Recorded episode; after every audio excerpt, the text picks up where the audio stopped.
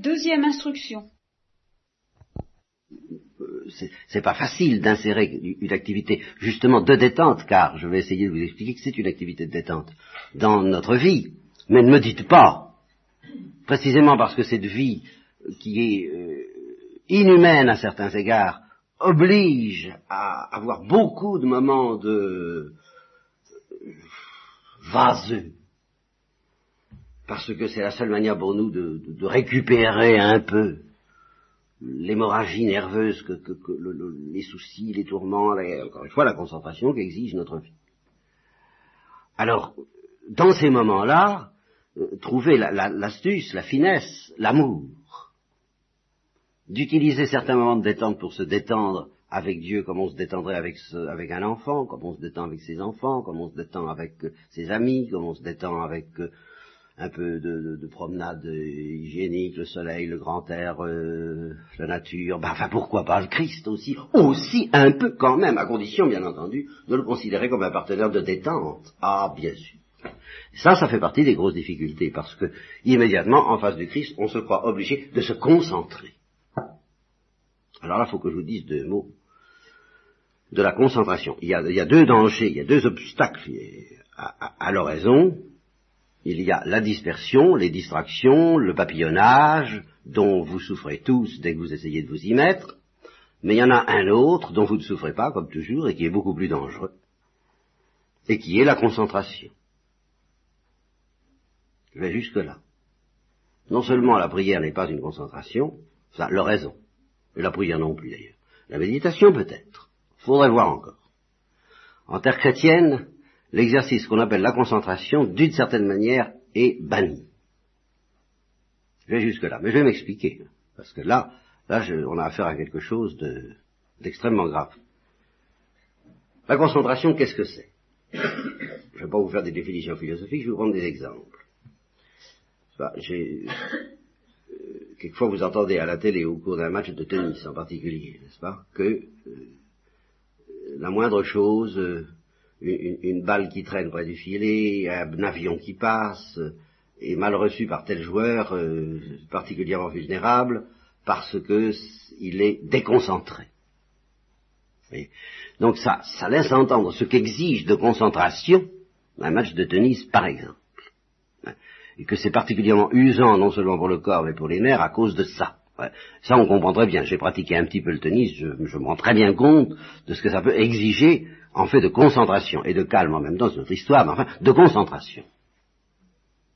Alors ça, une activité de ce genre, c'est une activité qui réclame la concentration. Vous voyez ce que je veux dire. Bon, la boxe, le la boxe, euh, n'importe quel sport dans lequel il ne s'agit pas, dans lequel tout se joue à une seconde près, ou à un millimètre près quand il s'agit d'une balle de tennis, ou à un millimètre d'angle quand, quand à la raquette, tout ça, ça demande une concentration fantastique pour bien réussir son affaire. Voilà de ces choses que la civilisation actuelle exige de nous. Autre exemple, encore plus saisissant. Euh, il y a eu une, jeune fille qui est allée au Sénégal et qui est tombée sur un père missionnaire qui pratique, comme le faisait notre regretté père Cravate, euh, l'exercice de la radiesthésie et du pendule. Bon, alors, moi ça me paraissait intéressant et j'ai suggéré à cette jeune fille de se laisser un peu initier parce que c'est parfaitement, en principe c'est parfaitement inoffensif et, pas du tout condamné ni suspect aux yeux de, des, théologiens les plus sourcilleux. Et alors, le, père en question euh, lui a dit, eh ben oui, mais la grande, le grand problème c'est de se concentrer. Et euh, au bout d'une heure de travail pour trouver une source, il paraît qu'il est épuisé. C'est quelque chose de fantastiquement épuisant. Alors, évidemment, là, je n'avais pas réfléchi à ça et que c'est une difficulté pour laquelle, indépendamment des dons spontanés qu'on peut avoir, euh, il y a un entraînement, il y a un exercice, il y a une volonté d'y arriver, il faut avoir de la volonté, oui, bien sûr, qui fait que euh, c'est tout un investissement, comme on dit, dit aujourd'hui, n'est-ce pas, de pratiquer la radiesthésie. Il faut vraiment se concentrer. Bon, dans l'ordre de l'hypnotisme, c'est la même chose. Alors là, avec ce que ça a de beaucoup plus inquiétant, l'hypnose, que je n'aborde pas, ce qui est certain, c'est que celui qui hypnotise doit se concentrer et que c'est épuisant. Alors, la tentation est grande, mais c'est une tentation. Quand on se met devant le Saint-Sacrement ou pas devant le Saint-Sacrement et puis qu'on doit faire un quart d'heure d'oraison par jour, de se concentrer de cette façon que j'évoque là.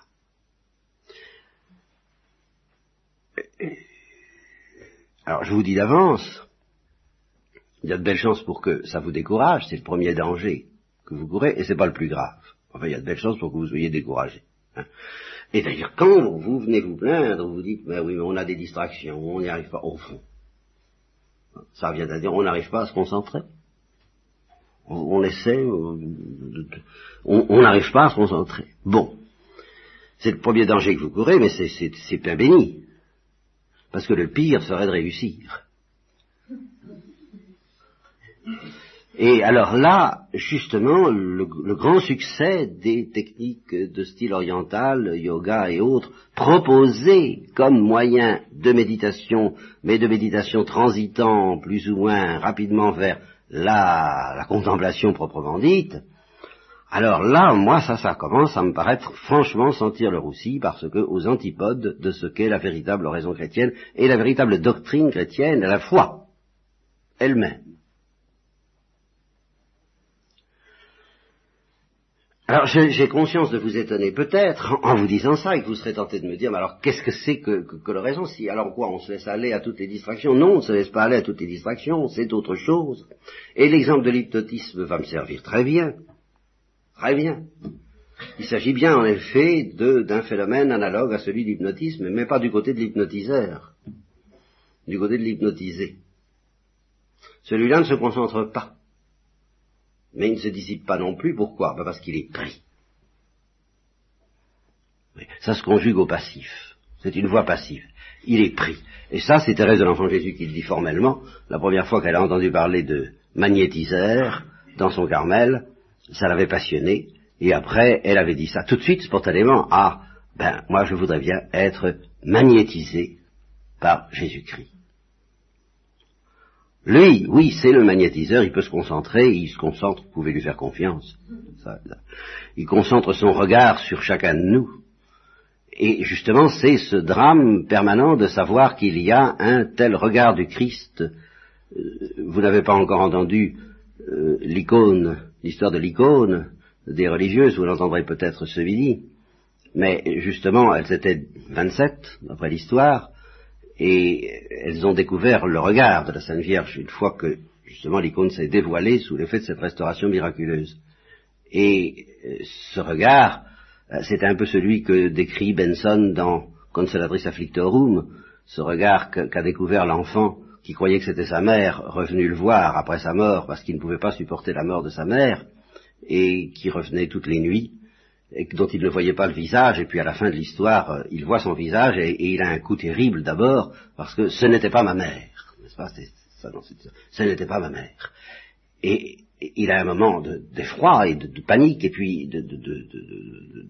d'envie de, fuir, et puis ce regard, qui n'est pas celui de sa mère, il, alors il, le croise et il, supporte, il subit une telle intensité d'amour de la part de ce regard que alors là, euh, il oublie sa mère, c'est mieux que sa mère, vous voyez, ce, regard. le regard ben, de l'hypnotiseur. C'est la Sainte Vierge qui, l'a hypnotisé, au, sens divin du mot, et c'est pour ça que l'hypnotisme pratiqué par les hommes m'inquiète, c'est toujours la chose, comme tout ce qui est imitation du divin, ça m'inquiète toujours un peu. Je ne tranche pas, je ne fais pas œuvre théologique pour le moment, je vous déballe mes petites réactions spontanées. Et alors je vous disais, oui, bien ce regard de la Sainte Vierge, chacune des, sœurs a eu l'impression qu'il était pour elle seule. Que c'était un regard unique. Et ça traduit une vérité, il y a un regard de Jésus-Christ pour chacun de nous seul, et un regard de la Sainte Vierge pour chacun de nous seul. Au fond, l'oraison, ça consiste d'abord à faire un acte de foi dans cette vérité-là.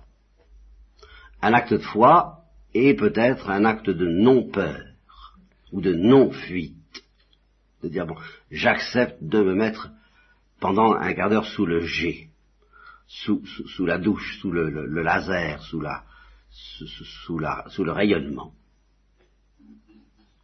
sous, la radiation de ce regard. Voilà. Eh bien, évoquez les quelques cas où vous avez été fasciné par un spectacle, par quelqu'un, par quelque chose qui vous fait, euh, par une musique, par quelque chose qui vous fait un peu oublier euh, vos misères et vos soucis et Bon, est-ce que vous étiez concentré? Ben, Oui et non, vous comprenez? Vous ne faisiez pas un effort de concentration, il n'y avait qu'à se laisser aller. C'est pas fatigant, c'est pour ça d'ailleurs qu'on euh, on paye très cher pour aller voir des spectacles où quelqu'un nous fascine. Que ce soit un film, une pièce de théâtre, etc., où on, va être fasciné pendant trois heures. Ben, on, paye très cher, et, et, et c'est le spectateur qui paye, c'est quand même pas l'acteur, parce que le spectateur ne fait pas d'effort. Il bénéficie de toute l'énergie de l'autre. Mais le jour d'effort, lui. Et peut-être qu'il a des distractions de temps en temps, comme je sais bien que vous en avez de temps en temps en m'écoutant, mais justement, le problème du, du, du, du, Oh là là, je le trouverai pas. C'est une manière générale pour désigner les gens de théâtre, c'est une épithète. Quelqu'un d'un... C'est pas cabotin, non, c'est pas ça, c'est... Bah, peu importe. Enfin, bon, le problème du, du, du, du, hein, bon eh bien, c'est d'avoir assez d'énergie pour chasser les distractions des autres. Mais les autres n'ont pas d'effort à faire pour chasser leurs distractions. Il suffit qu'ils acceptent à, oui, il suffit qu'ils acceptent d'être bon public. Voilà. De se laisser prendre. Et les quelques fois dans ma vie, trop rare, beaucoup trop rare, enfin pourquoi, pourquoi je suis un bon spectateur, ceux qui me connaissent savent que quand je, c'est un point que j'ai trouvé de commun euh, avec Edith Piaf, j'ai su que quand elle découvrait un film qui lui plaisait, elle avait toujours une, cour de 14 à 25 personnes autour d'elle. Alors, euh, il fallait, dès qu'elle avait été emballée par un film, alors il fallait louer immédiatement une rangée de 25 fauteuils, hein, parce qu'il fallait que tout le monde y aille, et puis elle supportait pas qu'on n'écoute pas, et qu'on ne soit pas fasciné comme elle l'avait été par ce film ou par cette pièce de théâtre. Bon, alors j'ai un petit peu tempérament parce que Justement, ça m'arrive pas assez souvent à mon goût de trouver quelque chose qui vous empoigne. C'est. C'est une des plus, c'est des moments où on est heureux dans la vie, quoi. C'est quand on est empoigné. C'est pas fatigant. C'est pas un grand exercice. C'est pas, c'est justement aux antipodes. Moi, ça, je sens que c'est aux antipodes. Quand j'entends parler des, des, des, des, contemplatifs euh, hindous, tibétains, tous ces gens-là qui se, qui, prennent des attitudes d'immobilité, qui font le vide, qui se, et qui n'ont pas d'objet apparent. Enfin, il y en a peut-être un, mais enfin, c'est pas lui qui fait le travail. C'est ça, c'est pas lui qui fait le travail. C'est le contemplatif. Un contemplatif qui fait du travail, de contemplation, moi je comprends pas. J'y crois pas. En tous les cas, c'est pas chrétien. Un contemplatif chrétien, c'est un contemplatif qui subit un travail. Le travail de l'autre qui accepte de le subir, qui accepte de ne pas le fuir. Alors justement, le sacrifice à faire, le sacrifice que, je me rappelle d'ailleurs, une, contemplative dans le monde, qui a été, qui est devenue contemplative vers, euh, après un, très gros coup dur, qui l'a laissé complètement ratisser seul, rigoureusement seul, alors, euh, à tous les plans, euh, vers l'âge de 30 ans, qui a connu alors une espèce de pentecôte personnelle vous voyez, euh, ceci, ça se passait bien avant les charismatiques. Hein.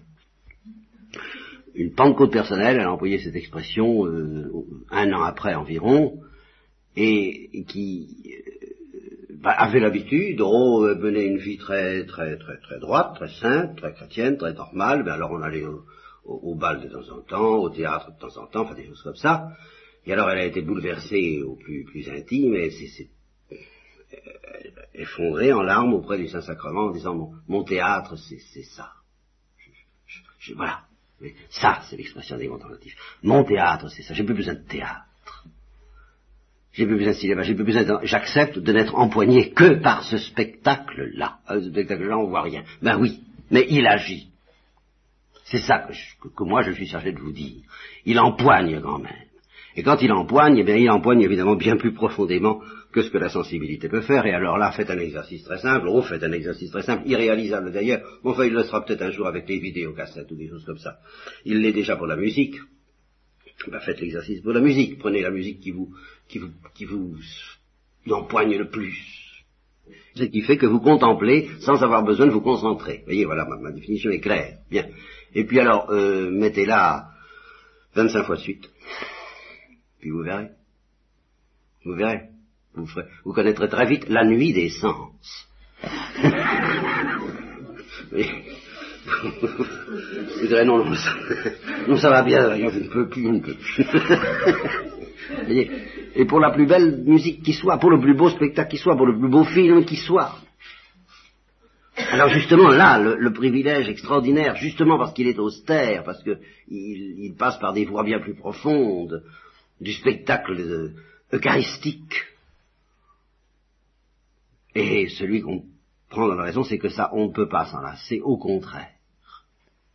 Et ça, c'est Grégoire, un certain Grégoire, je ne sais plus si c'est Denis ou de Naziance, qui dit justement il y a cette différence entre les biens sensibles et les biens spirituels. Prenez les biens sensibles non pas justement en tant qu'ils flattent la sensibilité, mais en tant qu'ils peuvent être un canal de contemplation.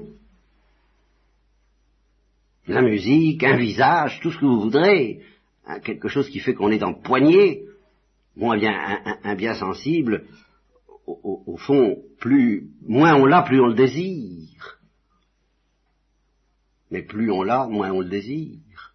La satiété, le rassasiement intervient infailliblement, immanquablement, hélas, pour tout ce qui est contemplation venant par ce canal sensible.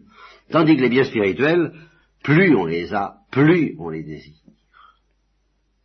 La soif grandit avec le rassasiement, c'est ça, qui est à la fois très décevant au départ et extraordinaire à l'arrivée, vous comprenez. Alors au départ, c'est pas drôle du tout, ça, j'en conviens, le, en ce moment, je ne fais pas une prédication pour euh, ceux d'entre vous qui sont déjà euh, très embarqués. Il y en a. Euh, ceux-là, qui sont contents d'entendre parler de Dieu. Je les plains pas trop. Mais alors, je pense à ceux qui n'ont pas encore tout à fait, vous savez, les premiers coups d'accélérateur sur un, sur un Solex ou choses comme ça, sur, qui ne démarrent pas. J'en ai vu quelquefois des pauvres garçons enfin d'essayer de faire démarrer un deux roues, hein, c'est quelque chose de pénible. C'est un peu ça l'oraison au départ. Vous voyez?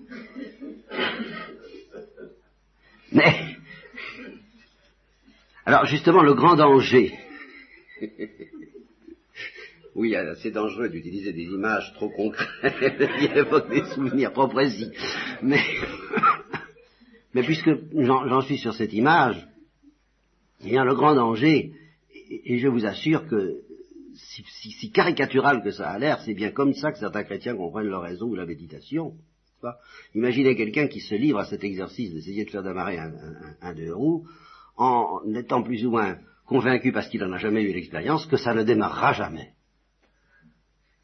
Hein? Mais qui se dit, euh, je vais tout de même essayer de me concentrer. Et alors à qui on apprend le moyen de faire ça, cet exercice, n'est-ce pas, dans le vide bien sûr, puisque ça, ne m'embrouille pas, euh, de faire ça justement en faisant le vide par ailleurs, en se concentrant, en ignorant tout, et on, éprouve quelque chose. C'est possible, on éprouve quelque chose, j'en sais rien, mais c'est pas ça l'oraison. L'oraison, c'est quand euh, l'appareil démarre, et je vous témoigne qu'il démarre un jour à condition qu'on soit suffisamment patient. Et alors en attendant, ben, le problème n'est pas tellement de se concentrer, ni d'effectuer d'une manière admirable, parfaite, sans distraction, cet exercice pénible d'essayer de faire démarrer ou de frotter une allumette sur euh, une boîte humide qui ne s'enflamme pas. Vous voyez, c'est quelque chose comme ça, l'oraison pendant des années peut-être. Mais un jour vient où ça s'enflamme. Et toute l'oraison prend son sens de cette foi et de ce désir. C'est justement parce qu'on a cette foi et ce désir qu'on n'attache pas trop d'importance à ce qui se passe en attendant. Et par conséquent, on ne se fatigue pas trop à se concentrer, tout en évidemment euh, prenant le minimum d'austérité nécessaire pour que on ait une petite chance et un petit espoir que ça se produise. Évidemment, si on se livre à toutes les distractions purement et simplement, sans penser du tout au Christ ni à Dieu, ça, ça peut se produire, mais alors c'est pas notre faute. Encore que. Je vous ai déjà cité la confidence, mais qui est une exception qui confirme la règle, d'un homme d'action, tout à fait un homme d'action, et qui de temps en temps fait une retraite.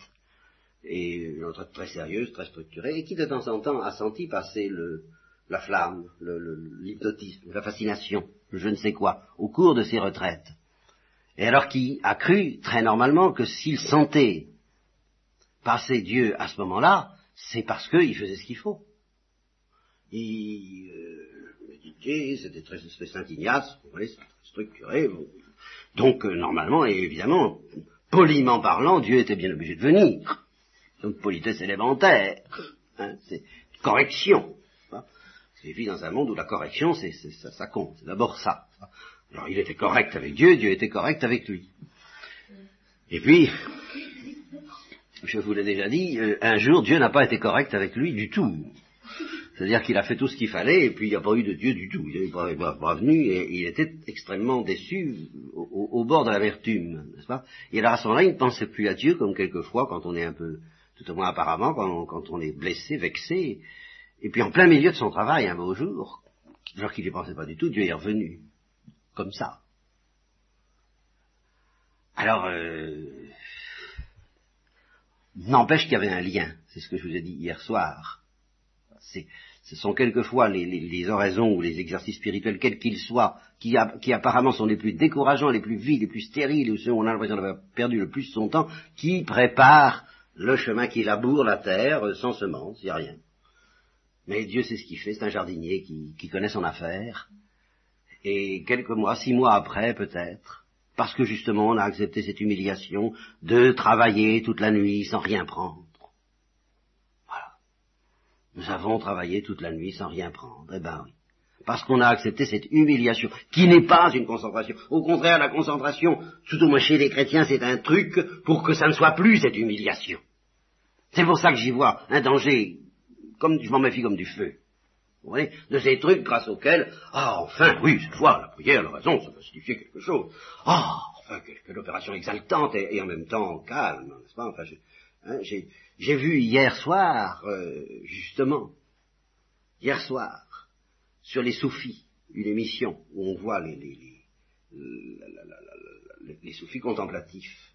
Je me suis dit, évidemment, c'est très beau, c'est très beau, c'est très beau. Ils sont, mais ils sont tellement conscients d'être des contemplatifs. C'est pas ça. Comme je préfère, comme image de la contemplation, le chien qui attend le retour de son maître. Il se concentre pas. Il n'a pas besoin. Il s'ennuie. Il gémit, et puis il regarde la porte. Et au moindre bruit, au moindre signe, heureux le serviteur qui, dès que je frappe, ouvre la porte, il est prêt à se précipiter. Il est prêt à se précipiter. Voilà l'image du contemplatif. Si vous voulez chercher les images du contemplatif, non, je crois vraiment sincèrement, non, n'allez pas trop chercher chez les hindous, regardez donc votre chien.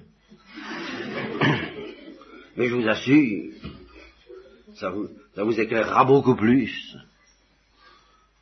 sur ce que Dieu attend de nous.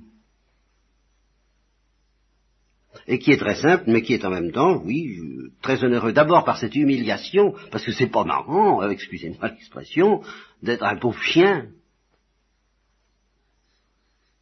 qui ne peut rien, rien, mais, mais qui peut rien faire pour sortir de la situation. C'est ça le point. Et c'est justement là où j'admire les chiens, je les admire sans les admirer, parce que Dieu, c'est un peu comme les chrétiens de l'autre côté, ils n'ont plus le choix. Hein. Ils n'ont pas, un chien n'a pas de carte de rechange, voyez-vous, pour se distraire en attendant la venue de son maître. Il est obligé de s'ennuyer. Il n'a pas, il pas à, se concentrer, il ne peut pas bouger de cette situation. Évidemment, entre, je, me balade d'image en image, n'est-ce pas, entre le, garçon qui essaie de faire démarrer la, le deux roues et le chien qui attend de son maître, ça n'a pas l'air pareil, et pourtant c'est toujours la même chose. Et ça permet de justifier cette parole de Saint Jean de la Croix qui m'avait toujours frappé. Heureusement que j'ai lu ça, parce que j'ai pas compris grand chose à Saint Jean de la Croix, mais cette parole-là m'a aidé tout de même, parce que ça avait l'air tellement en contradiction avec ce qu'il disait par ailleurs, auquel je comprenais rien que ça m'avait, il, il, disait, l'âme ne va pas à l'oraison pour se fatiguer, mais pour se détendre. Pas pour faire des prouesses, mais pour se, se, se, se détendre. J'ai plus tard pris moi-même cette image, euh, s'effondrer sur un lit quand on n'en peut plus. Vous voyez, ce, ce qu'on fait dans la vie moderne bien souvent, bien souvent, il faudrait le faire au plan de l'âme, et c'est ce que j'ai dit récemment, j'ai dit, il est très... L'oraison, c'est une détente, mais c'est une détente de l'âme. Se détendre au plan de la sensibilité, c'est pas difficile. Mais finalement, ça laisse, ça laisse pas vraiment détendu. Ce qui est vraiment difficile, et ce dont j'aurais voulu commencer à parler, j'ai pas commencé vraiment ce matin, mais j'ai tout de même écarté un certain nombre d'illusions, c'était tout de même essentiel, c'est de se détendre vraiment au plan de l'âme. Mais pour se détendre vraiment au plan de l'âme, il faut à la fois croire que quelqu'un veut nous détendre. Hein, Qu'est-ce que dit l'hypnotiseur? Eh bien, euh, vous êtes en paix, dormez, laissez-vous aller, reposez-vous, vous êtes bien. Oui, enfin, en principe, s'il fait son métier convenablement, c'est comme ça. Euh, laissez-vous aller, vous, vous, dormez, vous vous reposez. Bon, eh bien, mais Dieu ne nous dit que ça. Mais dans les profondeurs de l'âme, et en même temps, évidemment, évidemment, il nous dit réveille-toi, Réveille-toi sur ce plan-là où je t'attends depuis des années et des années, où je t'aime, et alors là, en même temps que il y a quelque chose en nous, oh ben, c'est très simple, je connais quelqu'un, effectivement, encore quelqu'un, oui, euh, qui supporte pas de se laisser endormir par des anesthésies, c'est autre chose. Hein. Bon, l'anesthésie générale et l'anesthésie, il supporte pas. Pourquoi? Parce que, alors c'est extraordinaire, c'est très profond, il sent qu'il va se faire avoir, qu'il va perdre le contrôle de lui-même. Ils veulent pas. Alors ils contractent, ils ne veulent pas. Hein? Alors c'est, eh bien, il y a quelque chose en nous de ça, ce que j'appelle la peur, la mauvaise peur de Dieu, c'est ça. Si on se détend, on va se faire avoir. On va être aliéné par cet amour. Alors, on se contracte et on se concentre pour garder tout de même un petit peu le contrôle de sa propre vie. Là, ça c'est la bataille profonde de l'oraison. Il y a une bataille superficielle, il y a une bataille de détail dont nous parlerons peut-être ce soir un petit peu, une bataille un peu technique, si vous voulez, comment faire dans la pratique, comment faire dans le détail, c'est très gentil ce que vous lui dites, mais comment appliquer tout ça. Mais c'est très bien, oui, bien sûr, je peux vous donner des réponses techniques et matérielles, mais toutes les réponses techniques et matérielles que je vous donne, je sens bien qu'elles se heurtent, quand ça marche pas, à une difficulté qui est à ce niveau profond où on n'a pas tellement envie de se laisser endormir par Jésus-Christ. Et réveiller par lui en même temps. Ça, ça ne fait qu'un. Mais endormir aux soucis, endormir à l'orgueil, endormir à, l'inquiétude. Marthe, Marthe, tu t'agites, tu t'inquiètes pour beaucoup de choses, mais laisse-toi donc endormir un peu. Je suis là, je te regarde et je te cherche. Alors ce que j'essaie donc de vous décrire ce matin, c'est le but, c'est la fin ultime de l'oraison, qui est la fin ultime elle-même de la vie éternelle, qui est, qui est ce que nous ferons au ciel. C'est de commencer déjà à mourir dans les bras de Dieu. C'est exactement ça ce que nous ferons au dernier jour. Il faudra bien qu'un jour ça vienne. Hein. eh bien, l'oraison, c'est un exercice pour commencer déjà à mourir dans l'amour de Dieu ou à s'endormir dans le Seigneur. Voilà la fameuse formule traditionnelle, n'est-ce pas? S'endormir dans le Seigneur. C'est un effort, si on peut appeler ça un effort, mais tous les mots sont ambigus, voyez, c'est un effort pour ne pas faire d'effort, c'est un effort pour oublier tout et se laisser endormir par, cet amour qui réveille à une autre vie. Et le, vrai combat, c'est de savoir si nous en avons, si nous y croyons et si nous l'acceptons vraiment. Si au fond de nous-mêmes, il n'y a pas quelque chose qui est le grand ennemi contre lequel je me bats en permanence, qui a des degrés mortels ou véniels selon les cas, et qui peuvent être mortels même chez nous encore, ici, se dit, c'est très bien tout ça, mais j'ai autre chose à faire.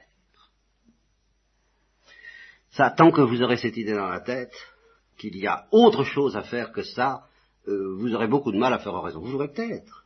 Parce que vous direz, j'ai ça à faire et puis j'ai autre chose à faire. Bon, ben vous savez, tant qu'on a ça à faire et puis autre chose à faire, je vous plains. Vous direz, mais enfin, c'est tout de même vrai qu'on a autre chose à faire. Eh oui, bien sûr.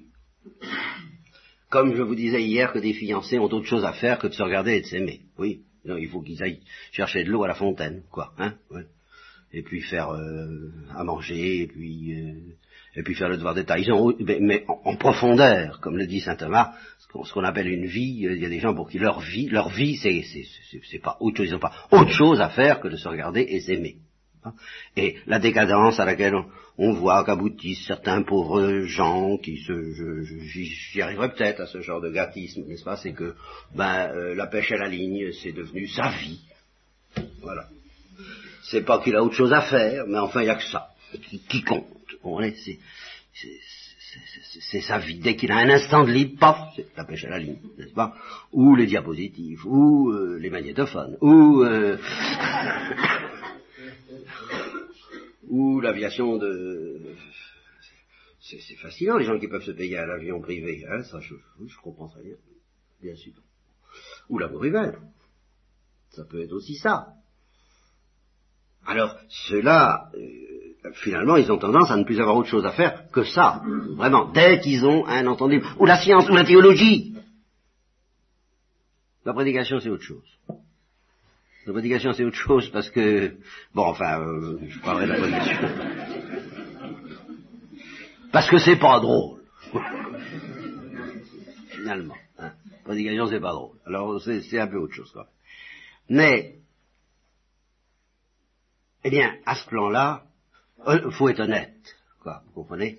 Il y a des gens dans la vie qui n'ont rien à faire. Même s'ils ont un devoir d'état et une vie très chargée, c'est qu'est-ce que vous faites? Oh, Sais pas, enfin, ils n'ont pas, ils, ont pas investi, on dit, ils n'ont pas tout concentré, ils n'ont pas tout, tout mis le paquet sur une chose. Sur une chose. Il y en a, ils travaillent pour leurs femmes, il y en a, ils travaillent pour leurs enfants, il y en a, ils travaillent pour l'ambition, il y en a, bon, ils ont quelque chose à faire. Alors justement, si on leur parle de raison, ben, ils vous diront, j'ai autre chose à faire.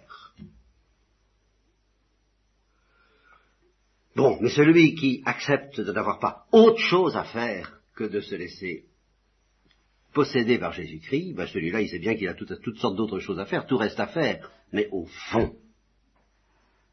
il n'y a pas autre chose à faire parce qu'il n'y a rien d'autre qui l'intéresse vraiment. Et s'il a une femme ou des enfants, ce qui l'intéresse, c'est que cette femme et ses enfants, eh s'intéressent eux aussi exclusivement à Jésus-Christ, et il ne sera en paix et en repos avec eux, en communion véritable avec eux, que le jour où eux aussi n'auront pas autre chose à faire, alors régnera la communion des saints, la charité fraternelle, le véritable, le véritable amour réciproque, même conjugal.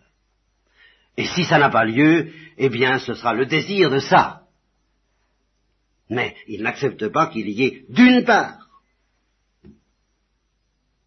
ce regard du Christ et puis tout de même autre chose, enfin quand même qui entre en concurrence. Pas de concurrence. Dieu ne supporte pas de concurrence. Ça pour ça, alors là. Il est très patient, il est très gentil, il vous reste dans son coin, ça il vous il vous fera pas de, mais il ne supporte pas de concurrence. Et quelquefois, dans cette euh, incompréhensible manière qu'il a d'agir, il supporte que interviennent sur le vent de la scène des gens qui n'acceptent pas non plus de concurrence, mais qui ont de toute autre méthode, à savoir les persécuteurs. Et d'une certaine manière, il dit, comme le curé d'Ars, le grappin et moi, nous sommes quasi camarades, c'est-à-dire les persécuteurs et moi, nous sommes quasiment d'accord, sauf sur les méthodes, mais c'est que tous les deux, eux et moi, on vous veut.